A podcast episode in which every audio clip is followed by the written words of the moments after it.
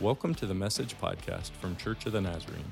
We invite you to subscribe for updates and new episodes.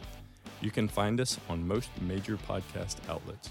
Visit cotnaz.org for more info. Our worship services stream weekly on Sundays at 9 a.m. on YouTube. You can also find our live stream at cotnaz.org. Our in-person service times are 9 and 10:30 a.m. We have a campus near Harrisonburg at 1871 Boyers Road. We also have a campus in East Rockingham at 414 South East Side Highway in Elkton. In addition, our Spanish-speaking campus meets on Sundays at 11:45 a.m. at that same 1871 Boyers Road location. Check out our website cotnaz.org for more info. Well, on the screen behind me is a picture of my mom and my dad. Um, sorry, next picture. That's not my mom. We'll get to them in a minute. This is my mom and my dad. Um, Rob and Sue Mills, they, they live in Richmond, Virginia. Uh, they've gotten to come and visit here. Some of you have gotten to meet them and gotten to know them a little bit. Um, I love my parents. I love my parents. They definitely are not perfect. They are not perfect parents. Um, and I'm definitely not a perfect son, but I love them. Uh, picture you just saw. Thanks, Jamie. You're the best. Uh, th- this is my siblings. This is me with my siblings, my brother, my twin younger sisters. I was the baby for eight years until they showed up and changed my life forever. So I'm not bitter. I'm over it, right? But I'm a middle child. I'm a middle child. Middle children are the most well rounded. Are there any middle children in the room that just want to get blessed for a minute? I see that hand. All right. I love my siblings. I love them. Uh, we, we are so, so different. So different. But, but I, I love them. They have some crazy stories about me, and I have some crazy stories about them. That's why we have to be pretty nice to each other. We've got a lot of dirt on each other. Uh, some of the crazy stories they could tell about me, they could tell about the time that I tried to sleepwalk and dive into the hotel pool. Sleepwalk, dive into the hotel pool. They could tell that story. They could tell the story of uh, when I was being baptized and uh, actually, my sisters couldn't tell the story. They weren't there yet. My brother could. Uh, I was so focused on how important this moment was that I sneezed right in the pastor's face as I was being baptized. Um, my family could tell a story about first time I drove a go-kart on like a track. And uh, I was driving and going around and going around, and it was time to stop. And the worker who was coming out to tell me to stop, I didn't stop. He had to literally dive off the track face first into the grass so I didn't run over him. I think he's fine now. I think he's okay. But my family, they could tell some stories about me. Uh, next picture is also my family. Uh, Lauren and our, and our four kiddos this last summer doing something that we love to do at the beach. I love, I love these guys so, so much. And I could tell you some stories about them, but man, they, they could tell you some far worse stories about me. Listen, family, family is important yeah, my family is important to me, but this isn't just about me. This is about you, uh, your family. Family matters. Family matters. And that's why we're choosing to spend the month of September talking about family. We've entitled our series Family Values. Listen, if you didn't get to be with us this summer, we spent uh, eight weeks actually talking about the seven churches and Revelation. And if you didn't get to be here for some of that, I would love to encourage you to go back and listen. It was a deep journey. It was a deep journey, an important journey for us. But, but two words, the Lord taught me a lot, but two words that just stood out for me from that series in Revelation was Revelation 2.10. I've shared this time and time again. You're sick of hearing it. But there's two words, be faithful. The words of Jesus to the church, he really said it time and time again, but he says it specifically in Revelation chapter 2, verse 10 be faithful. I don't know about you, but I want to be faithful. I want to be faithful. And so, what does that mean in regards to my family? What does that mean in regards to our family, those relationships that matter most to us? What does it mean to be faithful? That's really what this series is about. What does it mean for you? If you're married, what does it mean for you to be faithful? If you're a parent, what does it mean for you to be, if you're a sibling, a grandparent, the world's best aunt, what does it mean to be faithful as a son, as a daughter? That's really what we want to dive into over the next several weeks. That's what the series is all about being faithful today with my family, with your family. And the Lord wants to help us. The Lord wants to help us. But this is not just self help. There's a lot of books, thousands of books that you could read uh, uh about helping yourself in, in relationships, especially with your family. But this series is not self help, this is God's help. God's help for us. And so I want to start with two foundational truths. Uh, if you have your YouVersion Bible app today, they're listed there. Um, these are powerful truths but they're not truths that you've never heard before. In fact, I'm going to put them on the screen and you're going to say, Really? We came for this? But hang with me. I think these are foundational to a series like this. First is this I want you to know that everyone has family. Stop rolling your eyes. I know, I know. This is important. Listen, listen. This series will look different for each of us because our context of family is different, isn't it? For some of you, this journey is going to look very specific because you're, you're married or you have kids living at home. Or for others, it's, it's going to look very different because you're an empty nester or you're not married. Or, right, right. But every single one of us has family, and those relationships matter. Those relationships matter. But, but second, and this is really the, the point I want to get to, is that family is messy you could turn to your neighbor right now. I give you permission. Turn to your neighbor and just say, Family is messy. Family is messy. It won't get you in trouble. You're just repeating what I told you to say, right? Turn to your neighbor and just say, Family is messy. Some of you are getting more blessed right now than you have in a while. But listen, it's true. It's okay to admit family is messy. You already know there is no normal family. You know that, right? You know that, right? Yes, it's true. You can nod your head like this. There's no such thing as normal. My family is crazy, and your family is crazy too. Family is messy. Even the families that look so good on that Christmas card, the next time you see that Christmas card, look them in the eye and say, You're crazy too. I know you are, right? Because family is messy. And some of us in the room are honest to admit, I need help with my family. I need help. It's hard, it's challenging. I love them, but man, it's challenging, right? Some of us can admit that we know we're supposed to love them, but sometimes it's hard to tolerate. I mean, come on, we can be honest about that. But listen, for others, seriously, this topic is painful because for you, family signifies loss. You're thinking about somebody who's no longer here with us anymore, someone in your family that's no longer present with us. For some of you, this idea, this topic of family is all you can think about is the brokenness in your family, the brokenness of those relationships, and it just hurts.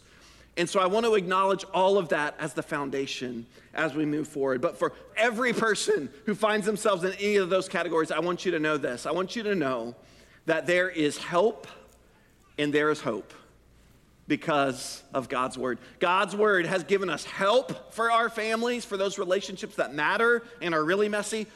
And God has also given us hope. There's hope today. Not my hope, not, not His hope. His hope for us and our families. Listen, uh, as we go back in Scripture, we see that family was God's idea. God's idea. We didn't create it, it wasn't a cultural creation, it wasn't our idea. Way even back in Genesis, it's this beautiful creation account, but we see creation of God saying it's not good for man to be alone. It's not good for us to do relationship, to do life alone. And so Eve is created, and at that is this foundation, this understanding of establishing deep connection, which is what family is all about. Later, Paul is writing to the church in Ephesus, and he's giving instructions to husbands and wives. He's trying to help them out, and he refers back to this moment, this creation moment, God creating and establishing connection, family. Over these next few weeks, we've called this series Family Values because we're going to identify some characteristics that can help us in our families, in those relationships, those that we love the most, but sometimes are hardest to love. So today we begin. We begin by focusing on really the most essential component of godly, healthy family.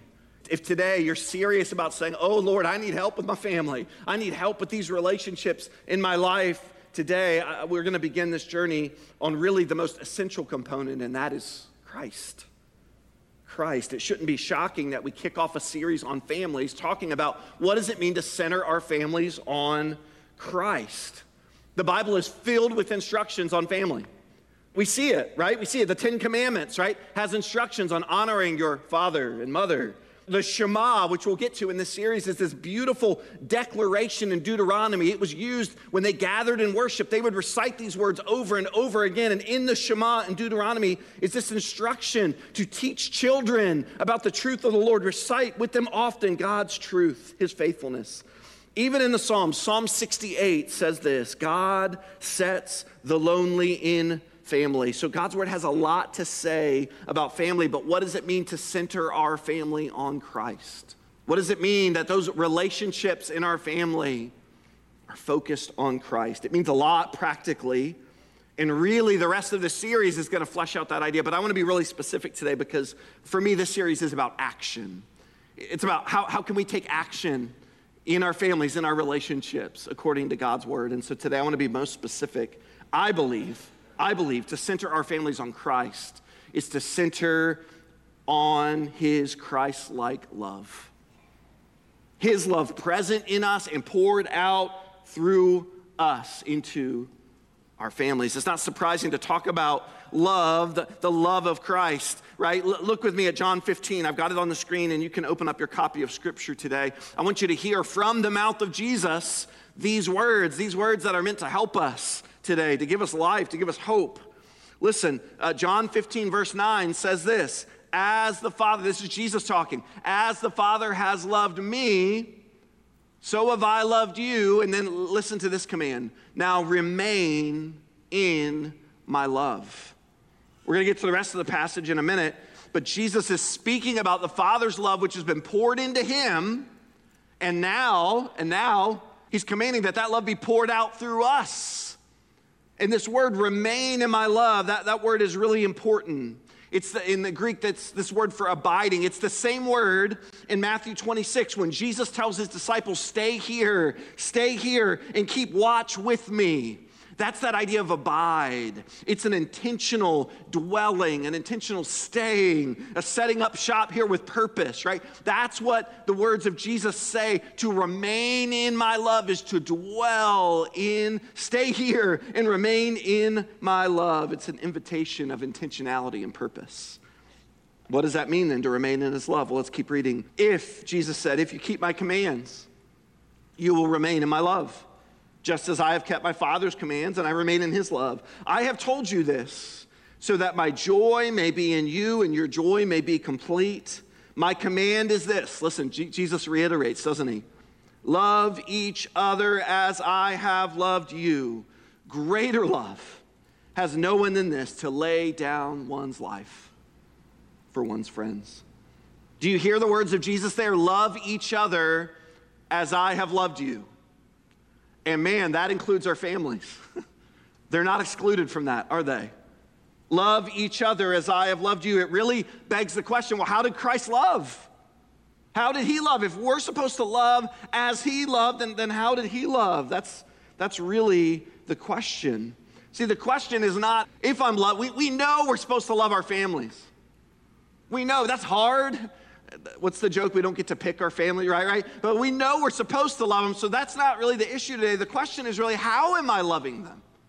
Not if, but how? How am I loving my family? And, and does the love that I have, the love that I have for my family, is it reflective of the love of Christ?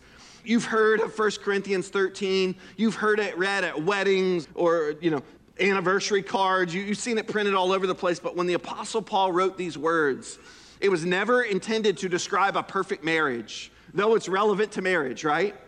Paul's words were meant to set the standard of love, a radical standard of Christ like love. And so, as you hear these words that I'm going to read from, from 1 Corinthians 13, I want you to picture your family. I want you to picture the relationships in your life that matter the most as you hear this radical standard of love. Ready? Love is patient. We're talking about how Christ loved, aren't we? Love is patient, love is kind.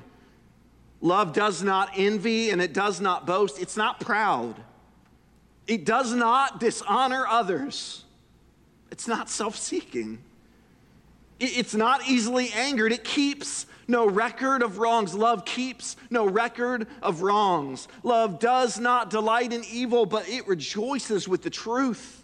Love always protects and always trusts and always hopes and always perseveres. Love never fails. This is how we've been loved by the Lord. This is how He is loved. A, Christ like love. And so, as we reflect on 1 Corinthians 13, I think it's helpful to think in kind of two categories. First, love that embraces. That's what Paul is pointing here to. Look, look back in the text with me. Love that embraces. Embraces what? Well, love that embraces patience and kindness and truth. It rejoices in the truth. That's what, that's what Paul says, right? So, so the kind of love that we're talking about, the Christ like love in our relationships, embraces these things. It embraces resilience because it always protects. It embraces trust and hope and even endurance, right? As Paul says that it always perseveres, it never fails. The love that we're talking about, this Christ like love, embraces endurance. But also, the love that we read about, the Christ like love, it resists. What do you mean it resists? Well, look again. It resists envy and boasting. Love does not envy, it does not boast. It resists arrogance. Listen, Christ like love resists the temptation to be arrogant, it resists rudeness and selfishness. It's not self seeking. It resists anger. That's what 1 Corinthians 13 says. It resists resentment because it keeps no record of wrongs. It resists evil. It doesn't delight in evil. So, so this love, the, the standard of love that we're talking about, embraces and resists. What a standard. And truthfully, right? Truthfully, if we're grading ourselves, if you went through 1 Corinthians and graded yourself, well, I won't say what your grade is, but I will say my grade would not be good in my own strength, in my own power. This is an impossible standard, right? To do all of that apart from his power and his strength. Really, it, it is impossible to love in the way Christ calls us to love without his power at work in us.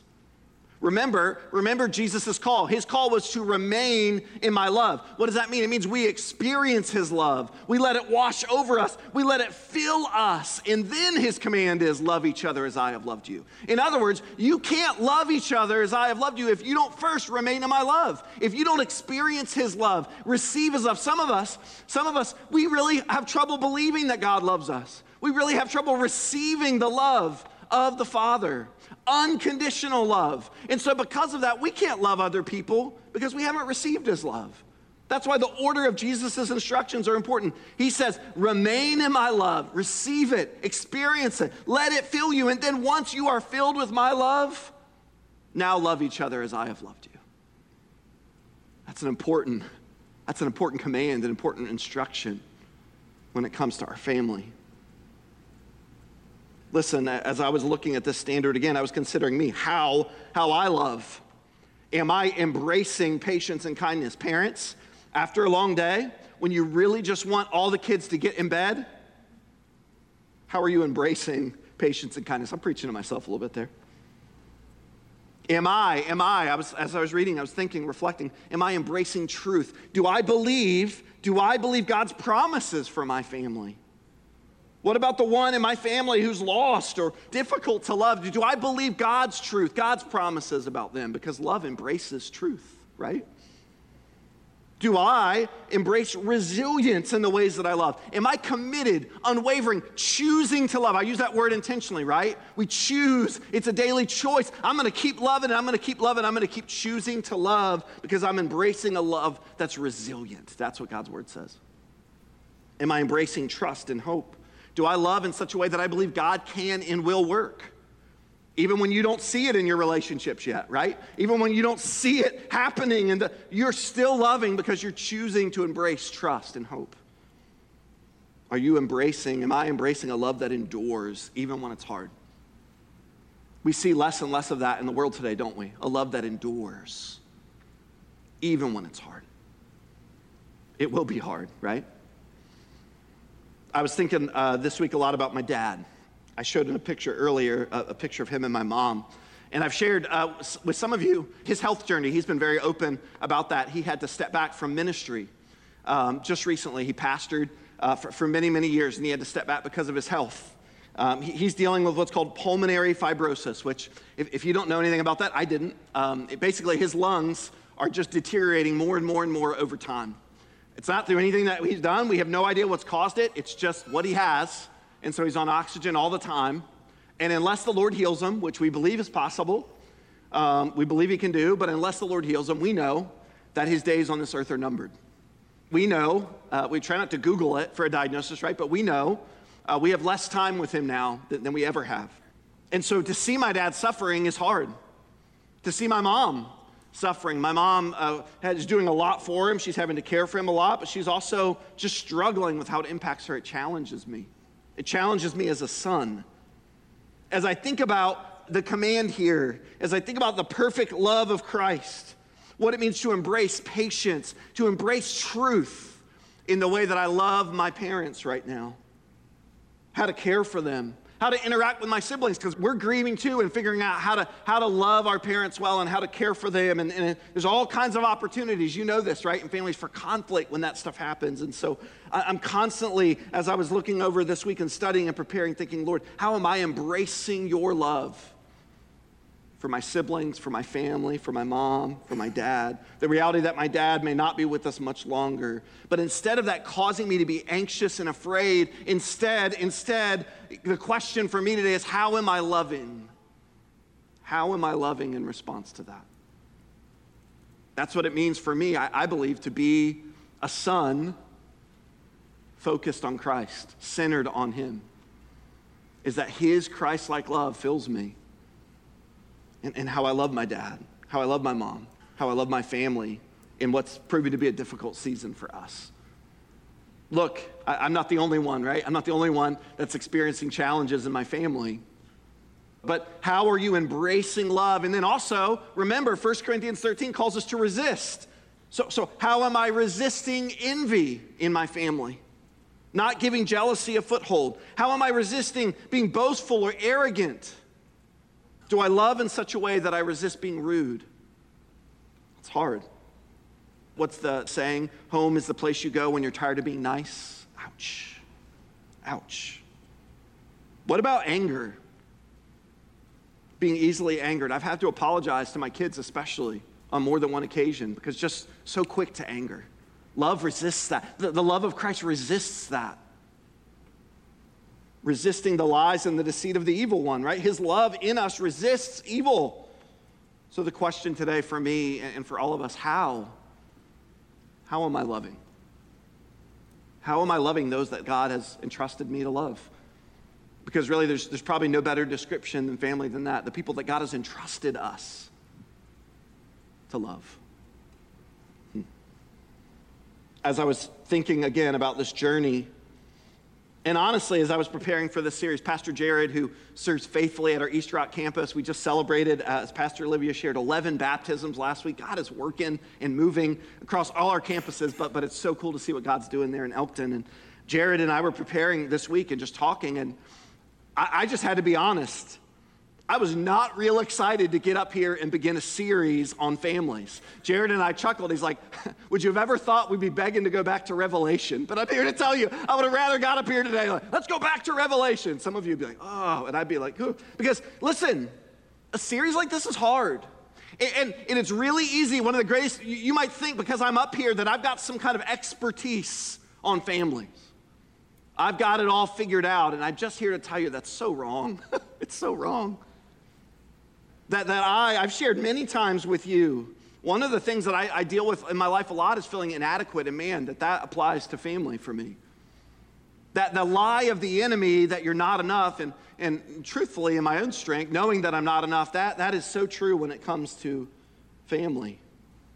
I was thinking about the different hats, that, and, and you have different hats when it comes to your family, right? I was thinking about being a husband. Man, I am not an expert, and I have made mistakes. But being a good husband, being a godly husband matters to me. But in my own strength, I, I can't do it. I can't. Being a father, I, say often, I believe this, that being a father is one of the most rewarding things I get to do, but absolutely one of the hardest. Yeah, I know not everybody in here is a parent, but for me, it's just been so true that I have not been a perfect father and I've needed grace. I was thinking this week about a story uh, of a time that this really happened. I stranded all four of my kids and me in a parking lot for hours because I locked the keys in the van while it was running.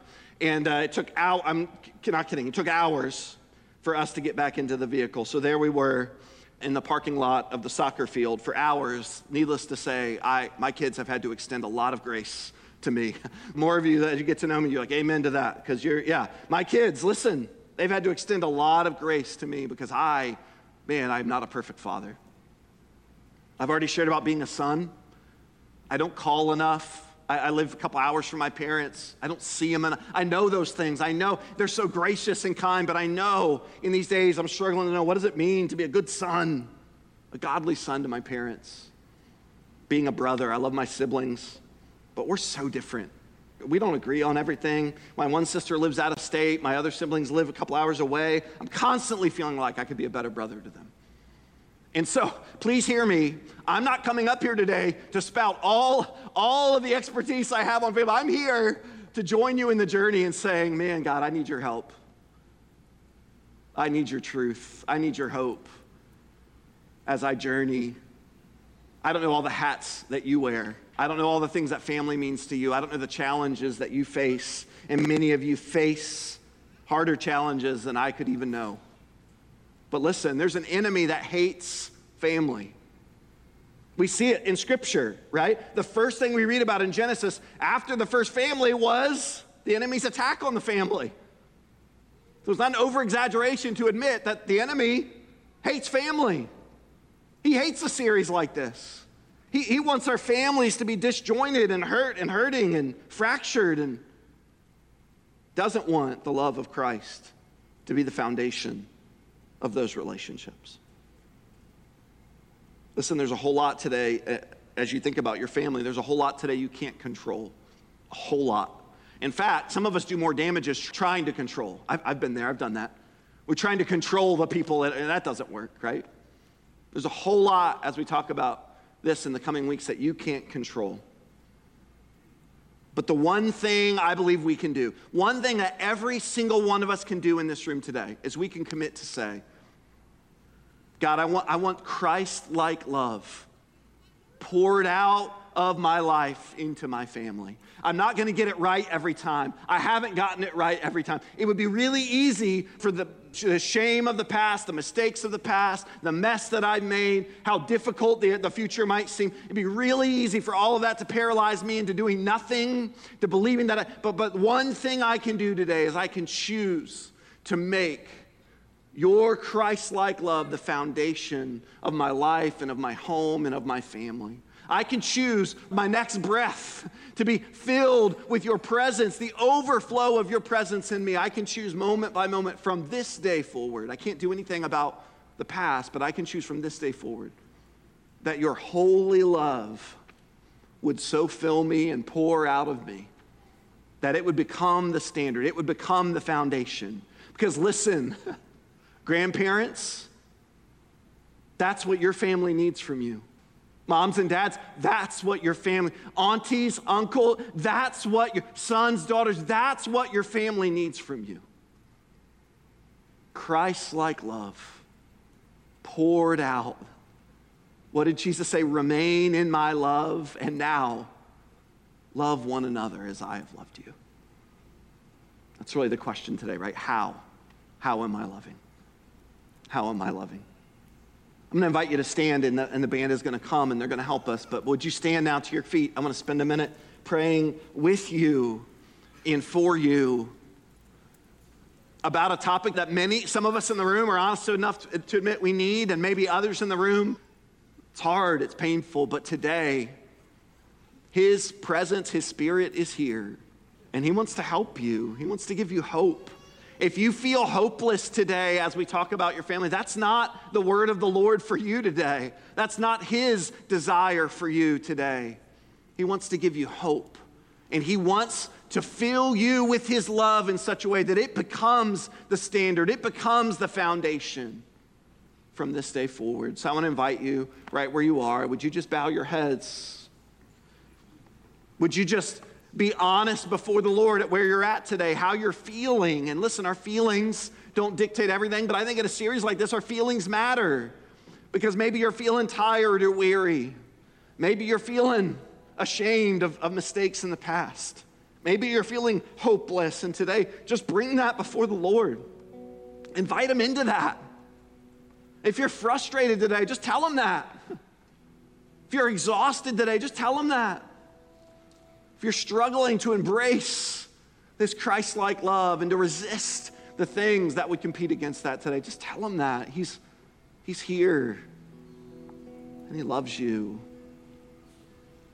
I really want to pray two things right now, and I, I want to invite everybody to join me in these prayers. First, I want to pray that we today would receive his love, that we would remain in his love. And I don't take for granted that every person in this room has done that or is living that way right now. So, everybody in the sound of my voice, I'm going to let you get in on this prayer. Are you ready?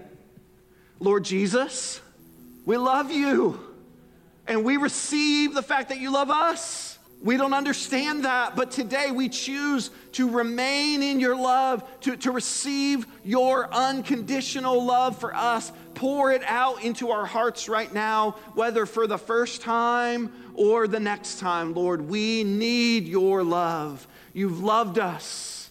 And today, we admit that. We receive that. We don't run from that. We don't push back against it. We thank you for loving us even when we were sinners, even when we were far from you, we were your enemies, God, you loved us. And today we receive that love, we remain in that love. That's the first prayer for all of us today receiving his love. And the next is this Lord, now help us as we receive your love we give your love. It pours out of us, it, it, drips out of us, it flows out of us. And, and Lord, we got to come back to get refilled time and time again because we run dry, because the stresses of our relationships, the stresses of this world, the uncertainty of tomorrow, God's hard. And so we come to you now as you fill us, Lord. We commit to making your love the foundation from this day forward.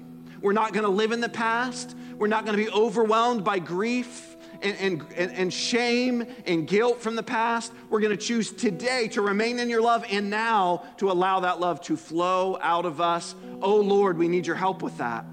It's not about it's not about us being stronger. It's not about us being superheroes and, and just rising above. Lord, it's, it's allowing your love, surrendering to your love in such a way that you spill out of us. And so I pray today in this room for broken and hurting families. I pray in this room for those that feel lonely. They feel like they don't have anyone. They feel like a series like this can't be for them. I pray that you would do new work in our family as we commit, as we commit to make your love the foundation. As we commit today in this moment to allow your love to spill out of us, Lord, would you do a new thing in our hearts and in our lives and in those relationships, Lord. We give them to you now. We lay them at your feet. We, we're not going to try to control other people, Lord, but we're going to commit to do what we can do today. And that's make your love our foundation as we worship you, as we cry out to you, as we spend time praising your name, exalting you, Lord, I just pray that hope would rise up in this room, that you would do a new thing in us. We give you permission, Lord, to do a new work in us. We give you permission to do a new thing in our families as we surrender to you. In Jesus' name, we pray. Amen.